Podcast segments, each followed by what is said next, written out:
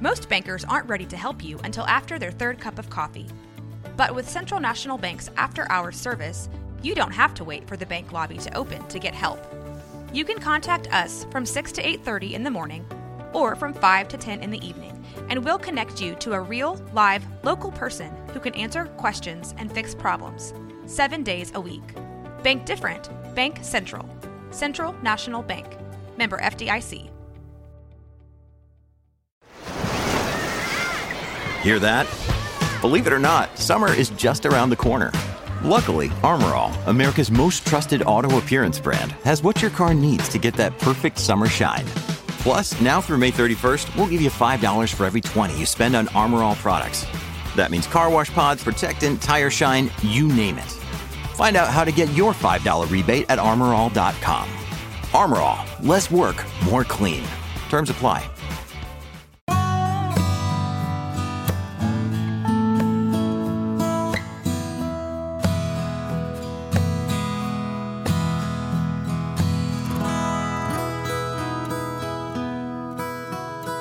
This is Central Texas Living with Ann Harder. It is a joy to welcome to the podcast today Jacob Sherwin, who uh, is uh, from the North Texas area, came to Baylor, and uh, has a master's degree in linguistics.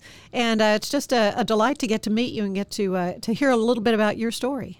Well, thank you for having me, Ann. It's a great pleasure. So, so you're born in the Denton area, and uh, tell me about your childhood. Well, during my childhood, I had great Christian parents growing up. I was very thankful and very blessed to have that. We went to church every Sunday, and I always remember church being a part of my life. And it led up to me being accepted, being accepting Christ when I was 13. And after residing in Denton for the time, we went to McKinney, where I spent all of my grade school years until I got accepted to Baylor and moved down here. Family actually followed me um, during my sophomore year at Baylor, so I was fortunate to live in the dorm for two years straight then I was brought home, even though they said, this is really just a place for you to live and sleep pretty much. Yeah. You don't have to stay here all the time. But I was very thankful for childhood and even thankful for adulthood now. Mm-hmm. Absolutely. And so you have a passion, and, and that's to bring awareness to autism. So, so tell me about your walk uh, with the autism spectrum. Well, I was actually diagnosed rather early. I was eight, and it was in second grade. My second grade teacher started to notice I had some weird trends, such as random meltdowns in class. Students would end up pushing me to my limit, not even knowing, and I didn't know why I was even upset. I had no reasonable explanation. So, went through all of, most of grade school until fifth grade came about, and after I had been diagnosed, I realized, okay, I'm having to go out of the classroom more than once or twice a day. Why is this? And I asked my mom, little few, back in fifth grade, and she said, honey, you have autism. So I was a little concerned about what that was. I didn't really hurt or hit like a brick at all. It was just rather curious, like, okay, that explains a lot. And I had heard of people with autism and Down syndrome, people with other disabilities, but I saw them as normal people, just different like everybody else. So went through all of my grade school years and to be honest, I never had any true friends. There's no friends that I have right now that I can even still call friends that I had made except for maybe two people. that was after I got to senior year of high school. Of course, the acquaintanceships were very great. I was very grateful for those. And every friendship I tried and attempted, I never could get a firm grasp on it. I either ended up getting hurt left it out of a gathering, mm-hmm. just figuring out why is this happening. And there were even times where I asked God, why are you bringing this to me? And it took me until my senior year of high school. The church I was attending actually welcomed seniors to give a small sermonette of where, where God is leading them. And I stood there with the other seniors in front of the congregation and used Joshua 1 9. Have I not commanded you? Be strong and courageous. Do not be terrified or discouraged, for I am with you wherever you go, as God is telling Joshua before he leads the Israelites. So I used that verse in mind and I told the whole church about my story, about where he was leading me. Told everyone, I have this disability, but God has shown me to use it as a simple challenge that everyone encounters every day. That even though it's a standardized disability, according to the diagnostic statistic manual, it's still a challenge that everyone else has. We all have our quirks. We are OCD. We're several different things. Mm-hmm. But that's what- Easily distracted. I mean, there's all kinds of things. but that's what makes us unique. And so I live right now in the idea of okay, what challenges am I going to have today? Am I going to be ready for them? How am I going to approach it? Am I going to let it keep me down? Or am I going to do something about it? For example, I can cower in my room all day, not talk to anybody, and I won't have any friends. And it was God telling me through grade school years, you need to do something. You can't just have people come to you or expect that everything's going to be perfect. Because I need to realize that it's going to be imperfect during our time here on earth. And God has used this autism as a weakness to humble me in many ways. And most people ask me nowadays, why are you so quiet? I say, because it's better to listen, in my opinion, than to really say something. Because some people may not like what I have to say because it may be too random. I'm still working on that because we get so distracted and anything that pops in our head, people with my disability, we think we have to say it all of a sudden. So, been overall, I've been very grateful. I'm on the high functioning end of the spectrum, and as far as in, encountering anybody with it, still treat them like a regular individual, and do my best to be a friend, be an acquaintance to them, Mhm. And even if they're high functioning like me, and I see challenges that they've gone through, both that I've gone through that they have right now, even at my age, I, depending on how the strength of the relationship is, I remind them, okay, you have this challenge. You're a Christian, right? They usually say yes. I say, what are you going to do about it? If they're not believers, I say, so what have you got going on today? How can you overcome this? What is your most uncomfortable feeling? So you, it's better to push the limits to where you're comfortable and realize, okay, here are my limits. I work better next time. 'Cause it's always trial and error. People like me think, why is it not perfect all the time? It's always trial and error because we have to realize that nothing's going to be a set system, especially in creation. Our minds think systematically. So we have to realize it's not going to be that way. Prepare yourself for that. You, ah, high functioning is the, the term you used uh, in your diagnosis. Uh, was there a specific diagnosis that uh, you received on, uh, you know, when you were a child? Yes, this was back before the recent Diagnostic Statistic Manual came out with the American Psychology Association.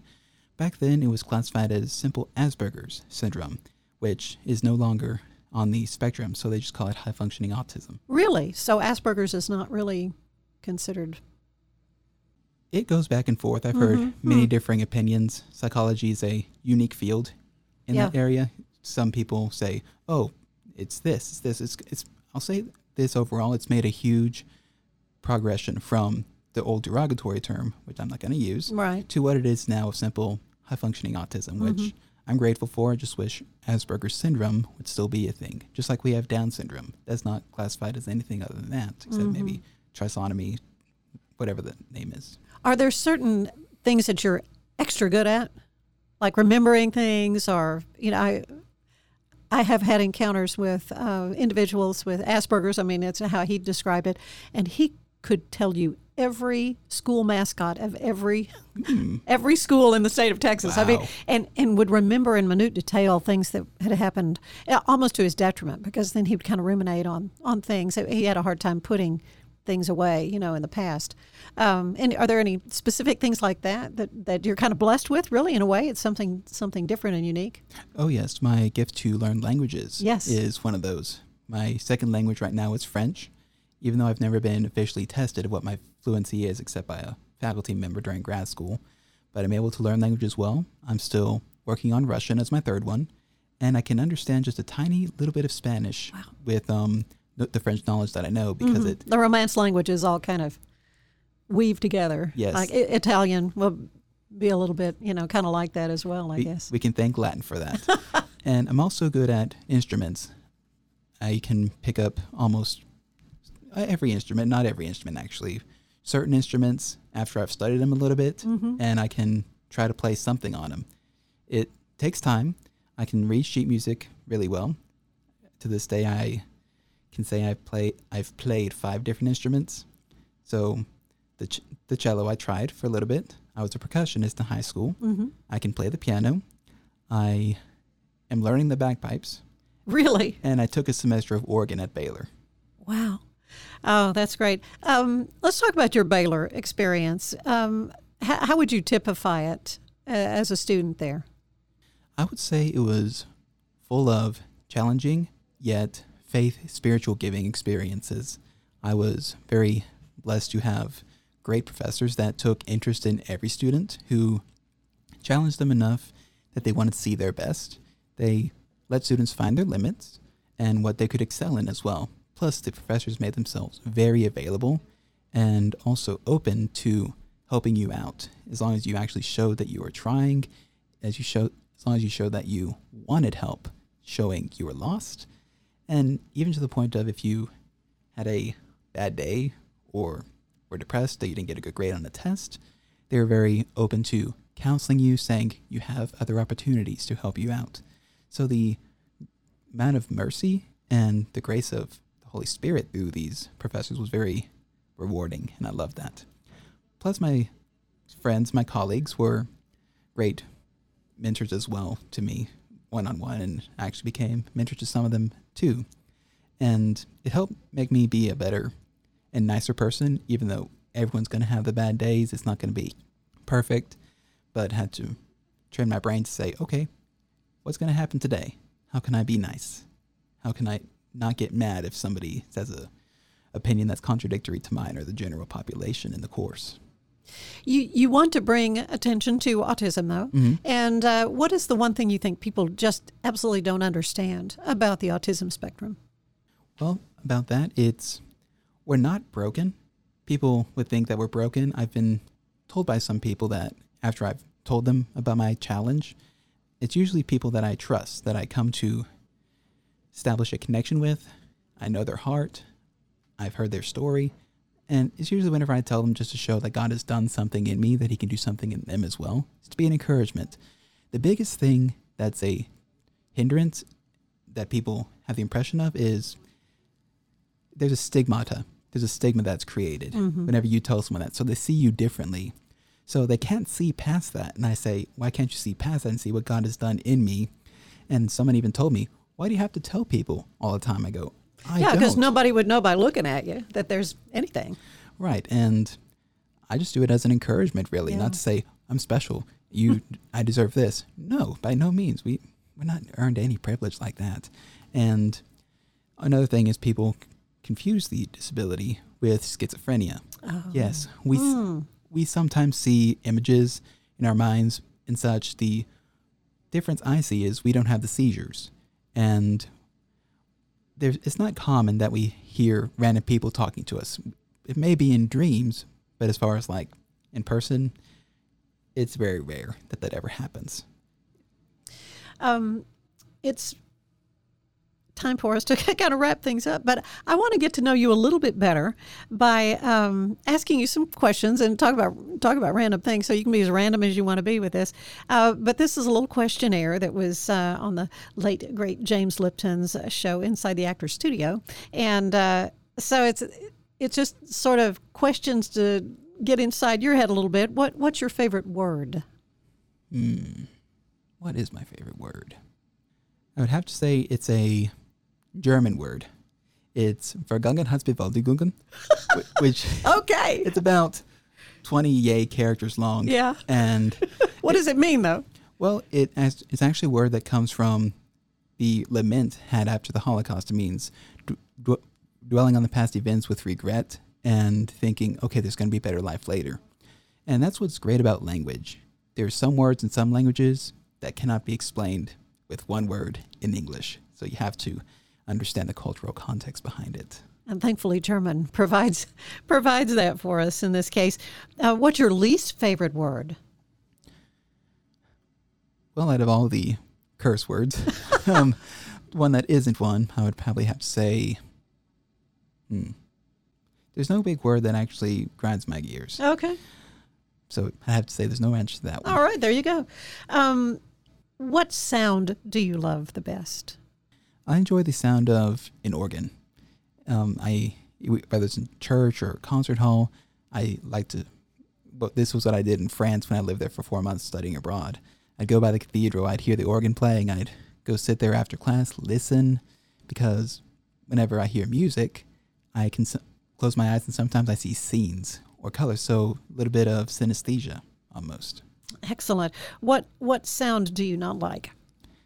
I don't like sudden sounds, Mm-hmm. things that startle, such as a loud bang or even static. If a sound is constant and is ongoing, is rather high pitched or too low, it just makes me feel very sensitive. Mm-hmm. And usually, as the autism disability shows, if something doesn't go our way or it bothers us, we have to remove ourselves from the situation, which I've had to do before. I try, we all try not to make a scene, but we just excuse ourselves and calm ourselves down after that. Mm, good. What do you want to hear God say to you when you enter the pearly gates? When I enter the pearly gates, as he told David, no, I forgot who he told it to, but the one whom he'd say, Well done, my good and faithful servant. Welcome home. Excellent. Oh, Jacob, it's been a delight to get to visit with you and to, to hear uh, your heart about the world of autism, uh, where you find yourself. But uh, it's it's just such a blessing to me to uh, hear how you've uh, overcome challenges and want to help people understand. hmm Well, thank you very much, and it's been a pleasure to be interviewed and just share my heart. I appreciate you having me.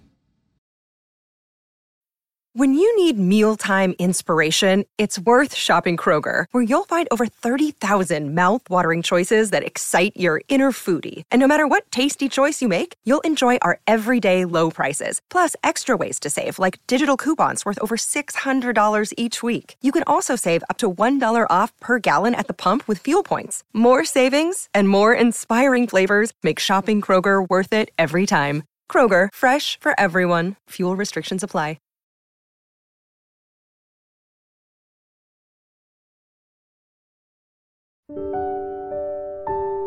What's the one thing people always say they wish they still had after a disaster or fire? Photographs. Revision Photo Restoration is dedicated to helping preserve and restore your memories. Take advantage of this extra time you have at home to go through those old boxes of photos. If you're feeling overwhelmed by the process, follow them on Pinterest for organizational tips and tricks for old photos. They have on site fire and weatherproof storage facilities to ensure the safety of your images, so you don't have to ship off all your memories to a larger company. Revision can handle everything from slides and negatives to film and prints. Revision Photo Restoration is local to Waco and located at 2001 Franklin Avenue. Call 254 297 9754 for an appointment or instructions on how to send in files digitally. Revision Photo Restoration. Check them out on Instagram at Revision Photo.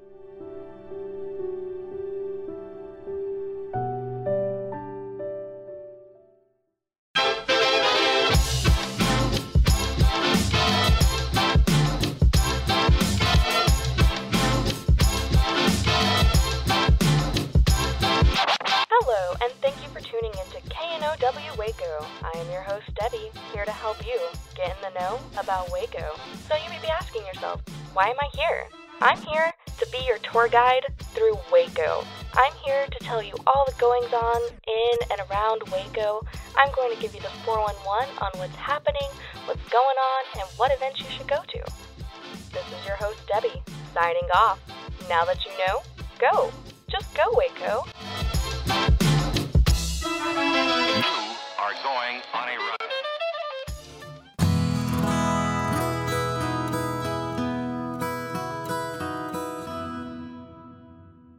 If you're a fan of motorsports, you can be a part of the inaugural run of a Grand Prix right here in Central Texas. It's the Groesbeck Grand Prix set for this coming September. And joining me now, Michael Satterfield, known as the Gentleman Racer. It's good to have you. Thank you so much for having me. Well, now, you're originally from California. What brought you to Texas? Uh, well, my work has had me travel all over the world. Um, I was working in Japan and came back to the U.S. and kind of was disenfranchised with California. Now I ended up buying an eight hundred thousand dollar house in a really bad neighborhood. So I thought I'm going to start looking at other parts of the country. Um, and I finally settled on a few and did some road trips and motorcycle trips across the country, checking out different spots, and just kind of landed here in Central Texas. So, you've always been interested in cars and Oh yeah. That kind of racing and that kind of thing. So it kind of comes from my dad. Uh, he worked in the automotive industry. He still does uh, as a consultant with a lot of big automotive companies, mostly interior design and stuff like that. Hmm. So I always grew up with him bringing home interesting cars, and I bought my first car when I was 14. So Oh, my goodness. yeah, I kind of got into it really young and buying and selling and flipping cars and stuff like that. So yeah, it's kind of been a lifelong thing for me, and uh, motorsports just kind of is just a bigger part of that. So, so what is it you do for a living? So uh, a couple things. I uh, I run thegentlemanracer.com, which is my automotive men's kind of lifestyle website. Uh, a lot of car stories, uh, history stories about vehicles, road trips, travel, stuff like that. And then I also have a uh, clothing company, and we do a lot of automotive apparel for different brands, including like Gulf Oil. We've done stuff for Shelby, Lamborghini, and stuff like that. So kind of a design and uh, you know storytelling website, I guess. Uh, but you're you're a journalist as well. You also do a lot of writing. Yes, I also write for uh, Society Texas Magazine. I've contributed to Tailgater Magazine several other publications here in Texas and around the country. Of course, the um, whole NASCAR thing sort of been in the news recently, and and you actually do some consulting with some folks about. It. I mean, that that whole noose in the Yeah. in, in the in the garage bay, you know, that sort of just blew up, and um, it, it has had a lot of ripple effect, hasn't it? Oh yeah, I mean it definitely catapulted NASCAR into the mainstream press in a way that they probably weren't super excited about. Um, Oh yeah, there are memes all over. oh yeah, it's definitely social media. It's definitely very meme worthy. Yeah. uh, yeah. I was actually doing some consulting. I do a lot of um, media and kind of just social media consulting for a lot of different brands, including a few smaller NASCAR teams that just kind of were looking for some guidance on how they should be responding to things like this, and you know what their involvement should be, and just giving them some advice on that. Because I've been doing media and marketing for over 20 years, specifically in the automotive space. So I, I think a lot of people, you know, myself certainly at the top of the list, don't really understand a lot about the whole, the whole racing world. Um, there's lots of different types of racing. I mean, the NASCAR, the uh, you know Indianapolis 500, that kind of stuff. Uh, but let's talk about Grand Prix in particular because uh, you're you, and why Groesbeck? I, I got to get to that first. So the choice of calling it the Groesbeck Grand Prix is a little more uh, about alliteration than the actual type of racing. Uh, the actual event we're holding is a vintage time trial, uh, which is going to be basically a timed course that has a start and an end point. And we're doing it that way, one, just because the road lends itself to that, because we are closing down a public road in uh, in a park to, to do this. Also, it gives us a great opportunity to show these vintage, really unique cars uh, in motion, which most people don't ever get to see. Like if you go to a vintage race event, they're usually held out at private tracks like Cresson or uh, uh, down in Houston at the, the motorsports parks, and not a lot of general public get in to go and see these cars. And some of the cars we have coming are so special. Uh, the car that won the Fuji Grand Prix in Japan in 1973 is coming. We've got cars coming from as far away as North Carolina, vintage NASCARs that are coming. So it's going to be a really eclectic mix of great cars. Um, and it's going to be something that most people aren't going to have a chance to ever see. I mean, to see a, a Chevron B25 and a vintage Ford Fairlane NASCAR running down the same course is going to be pretty special. So we're really excited about it. So, so how big a course is this? I'm thinking, you know, now we just sort of had to back off a little bit on our opening of the state. This was an outdoor event, obviously. Mm-hmm. Yeah, it's a it's a 1.5 mile uh, course, so it's just uh, basically it's a public park road that we've gotten permission to close down. And what Um, park is that? It's gonna be the uh, historic uh, Old Fort Parker Fort restoration. yeah. So it's it's a pretty neat place. And It's a great place to visit anyway. oh yeah, it's so great. And the cool thing is that the whole event is focused on charity and community, and we're bringing together a lot of really neat uh, elements to this event that'll be a little different than most car club car, car shows you'd go to or yeah, races and things I've been like to that. those So- kind of things, and it's fun just to kind of wander around and see see the restored Mm-hmm. vehicles that that folks have you know poured poured their love and money into. Um, but yeah, the but the opportunity to see them actually race is uh, is really kind of cool. My son lives in Florida, and uh, I think this was his his kind of midlife thing. But he he bought a, a Porsche 911. Uh-huh. 1991 Yep, vintage, and he's actually taken it to a track and Yeah. and, and run it. I think he burned up the clutch doing that. but- Sounds about right. Yeah.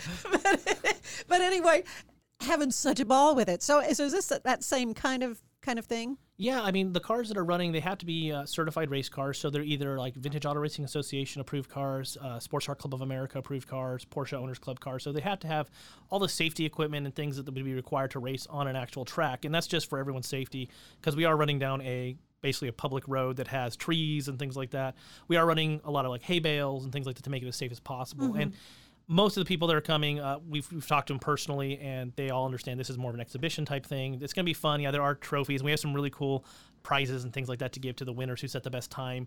Uh, but it's more of an experience to kind of inspire that next generation to get into restoring these cars, uh, learning about these cars, because Uh, the average age of most of these car owners are seeing are 60 plus. Yeah. Um, a lot of the events you go to, they're 60, 70 years old. Um, they're cars that they have either owned since the 60s or cars that they always wanted since the 60s, and they finally got to a point probably, they can go out and buy that Well, they could afford and, it, and- and run it. So uh, it's it's a it be a very interesting event, and the cars we have for the car show side are also going to be pretty exciting too. So there's going to be something for everybody. Um, we've got some other really cool artists coming too to do some displays and things like that, like live painting exhibitions and things like that. So there's going to be a lot of elements. We're still sorting things out as far as laying out the grounds because again with the covid situation we don't know how much space we're going to have to have um, spacing how many we're going to have to limit our spectator count to at this point So you're you're not planning to have stands, grandstand to watch, or, or not? Or no it's, it's it's with the big field it's not going to be that kind of. No, race. it won't be that kind of race. It'll it'll be more like a festival type atmosphere. Mm-hmm. Uh, the parade grounds there at uh, Fort Parker are a great, huge grassy fields. So we're gonna have some tents set up for like shade, so people can sit and watch and have you know food and snack and drink and watch as the cars go by. Uh, inside the forts, where the uh, select cars will be for the Mexia Concours, which is going to be a really cool event as well, which is bringing cars from uh, Pebble Beach quality cars to Central Texas, which is pretty rare. Um, some of these cars literally are worth you know millions of dollars. Uh, so it's going to be a really cool event to have kind of this contrast of the the hardcore raced used cars and then the fully restored pristine cars inside the fort that people are going to be uh, uh, able to see. And our our Concours director Greg Riley is working with a lot of really great um, collectors to bring a, an eclectic mix of cars that kind of show the history, the evolution, the uh, mechanical engineering side of vehicles, how they advanced from the earliest days up to the modern era. Yeah, uh, educational too, really for folks. If and if you're you're interested in learning more, certainly about um, racing and, like you say, the history of it, because th- these are primarily going to be vintage cars. Yeah, our cutoff is 1985. Okay, so, yeah, it's even my be- son's car would be too too modern for yeah, exactly. Uh, for for yours. So, uh, how many racers? Let's talk about some of the racers you've got coming. Some names I, I recognized when I saw your. uh, yeah, we have um, you know Texas Pal, Tex Pal's brother uh, Mike Pal's coming. He's uh, a NASCAR uh, pit crew manager. Uh, worked with AJ Foyt and some of the biggest NASCAR Wow. teams. Um, he's bringing his '64 Ford Fairlane NASCAR out. Uh, the car raced short track. It won a bunch of races in North Carolina and around the South, and he's bringing that car all the way out from North Carolina. Another North Carolina interested is Todd, Todd Morris. He's got a really interesting restored. Well, it's- technically it's unrestored, but it's kind of a preservation of a 1960s race car with the updated modern safety stuff. But it's a, an Austin Healey that was raced all across SCCA uh, up and down the East Coast uh, throughout the 60s and 70s. Uh, we have the Chevron B25, which is the car that won in Fuji in Japan in 1973, won the sports car championship there. Very significant car. And again, several other MGs and Porsches and you know, Austin Healey's and Fiats and things like that are coming. So it's going to be a really fun event. Now, I was just general in saying it's in September. Would you have exact dates for this? Yeah, September 5th and 6th. So Okay, the first so the weekend, first yeah, weekend. first weekend, yeah. Well, Labor Day. Labor Day weekend, yeah. yeah. It's it's kind of a, a, a it worked out really well for us because all the other big races got canceled. so there's a lot of guys who are like, oh, I guess I'll come do this one because it's still happening. Uh, so yeah, we're really excited to have those dates and be working with Fort Parker and you know again Limestone County. Everyone has been really really supportive of the event in the local community which going in with something like this as kind of a relatively new transplant to the area i didn't know how well it would be accepted so uh, they were really excited to have something um, different because even like the lady who runs fort parker she was saying like it's kind of nice to have something that's not like a civil war reenactment Yeah, right. Thank, thank the Lord. Yeah, let's, let's stay away from that if we can. Yeah. a little bit. well, um, so will folks need to get a buy passes, or how, how are you going to do the spectators? So we have we have two day passes um, for both days. Uh, they can buy them online at uh, groesbeckgrandprix.com. There's a ticketing section. Uh, there's also camping available on site. So if you want to come out and make it a whole weekend, Oh, wow. there's on site tent camping and RV camping. Uh, we've got a lot of really you know kind of cool things set up coming as far as vendors, food vendors, and things like that will be there. Uh, so yeah, it, you can make a whole weekend of it. You can come out for a day. The, the other kind of fun thing is we have classic car clubs from Dallas, Austin, Houston. They're all planning rallies to come out and drive out in a group to the event, probably on Sunday for the big event, because Saturday's gonna be more like testing and and and passing inspections and all that stuff, and people you know practicing on the on the course. And then Sunday they'll be setting their actual trial times, for trying to win the their their category. So. Uh, we have a lot of car clubs coming out for that day to, to do these rallies. So you'll see a lot of really interesting cars just in the parking lot, and we've got a special parking section set aside for car clubs too. So wow, yeah, a lot of interest though in it, and and you mentioned the categories. So what are the categories? What will they be broken down? uh, they're mostly divided up by the type of vehicle for um, displacement. So if it's like above two liter or below two liter, as far as the engine displacement, whether it's naturally aspirated or turbocharged, supercharged, things like that. So You could be speaking Greek to me. yeah, it's it's pretty complicated. Uh, people that understand it know what you're talking about. yeah, thankfully, Richard Tomlin, he's our he's our uh, our race director. That is a name I've heard yeah, before. Yeah, I mean, great guy down from Houston. I met him down in Mexico, actually covering some racing events in Mexico. Mhm. He's raced all across Mexico and around the U.S. And uh, he's actually taken the lead on this and put together all the rules and the categories and things like that to make this a uh, a safe and cool event as far as the different types of vehicles we're going to end up getting. Well, this is it's exciting. I, I've mentioned this to other people. You know, so how's the podcast? Well, I'm going to talk to this guy, and Mike Satterfield, and he's going to do this. Wow, that is just so cool. You know, so the, I, I don't think it's going to be a hard sell for you. How are you going to be marketing this? So um, basically, starting in July, uh, I've got a bunch of basically road trips. I'm going to be going all around. We got posters getting printed right now. Good. We did Mhm. some really cool vintage race car artwork. Shows Fort Parker in the background. It's got Cool. um, a, a red sports car, and it's got the giant arrow stuck in the ground. That's the start of the Quanah Parker Trail, Mm-hmm. which starts there at the fort. So uh, that's actually where our finish line is, is this giant arrow. So that's why if you look on the website, it says underneath the, the main logo, "Race to the Arrow," because you start from the end and you and you end up at this arrow. Mm-hmm. So it's a it's a pretty cool poster. We've had a lot of good response to. People really like it. Uh, I, I drew it up uh, the other you know a couple days ago and kind of got it floating around. Got some approval from everybody. That's kind of on our kind of just volunteer board. And uh, yeah, those are getting printed up. We've got some meetings with some other sponsors and things like that. So we're waiting for those to finalize so we can put the logos on it and get them printed. And then I'm basically driving around from you know up and down six and all over Central Texas, uh, stopping in, handing out posters and talking to people and just kind of spreading the word that way for the local crowd because we really do want this to be a regional event that draws people in, but we also really want to focus on. Uh, getting people that are in Limestone County and Waco and the surrounding areas to come out to the event and just have something fun that's kind of a event for this community. Oh, it just sounds like a blast. Again, this is going to be the first weekend in September, uh, Labor Day weekend, and it starts on the Saturday or Starts on. Saturday. Uh, and you can come out Friday and start Mhm, camping, okay. and you can camp through uh, Monday if you want to. Okay, so how can folks get more information? Uh, pretty much everything is on groesbeckgrandprix.com, and Mhm. it's just Groesbeck Grand Prix, all one word. And there's ticketing information. There's stories on there about some of the particular cars that are coming, uh, some of our sponsors, and some of the cool stuff we have. Like there's this really great uh, sponsor called Pacto who made us a vintage 1950s racing helmet, which is going to be our overall prize for the uh, winner who gets the best time. And it's beautiful because white and red with our Groesbeck Grand Prix logo on it, and uh, it's handmade. It's a beautiful vintage helmet like Stirling Moss or you know any of the old racing drivers would have worn back in the day. Mm, is this something you you want to see happen year after year? Oh yeah, this is definitely going to be a uh, uh, annual event if we can make it happen. Um, hopefully everything will go smoothly this first year. I mean, throwing COVID into the mix completely just Yeah. was chaos for us. Um, but everyone seemed really dedicated to making sure it still happened. Um, Mhm. Our team of volunteers is great. Our charity partner, uh, Drive Towards a Cure, is really really great. Um, Tell me about that. so Drive Towards a Cure was started by uh, Deb Pollock. She's a automotive industry like insider. She's been working in the auto industry for years, and she uh, was affected through uh, a friend, uh, but the Parkinson's disease was was what they support. Mhm. And she started this charity where they do rallies. Like right now, they're doing rallies all summer. You can sign up online at drivetowardsacure.com. Um, or .org, sorry. Uh, you can you can sign up online and you raise funds uh, by driving miles and gets matched by Hagerty Insurance, which is a, a great partner for them Oh. and it raises funds for Parkinson's research. Uh, well, we partnered with her because one of the groups that she works with does research here in Texas through Baylor Scott White and some other other other local Mhm. um, hospitals. So the money that's raised for the event from the event is going to this charity, and that charity is going to redirect those funds to causes here in Texas for research. So.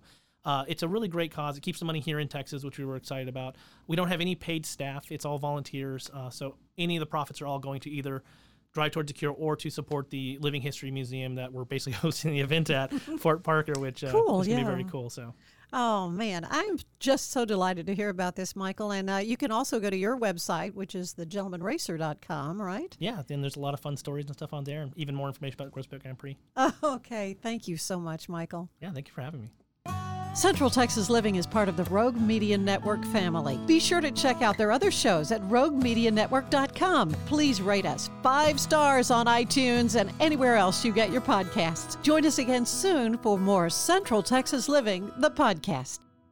This has been the Rogue Media Network Podcast.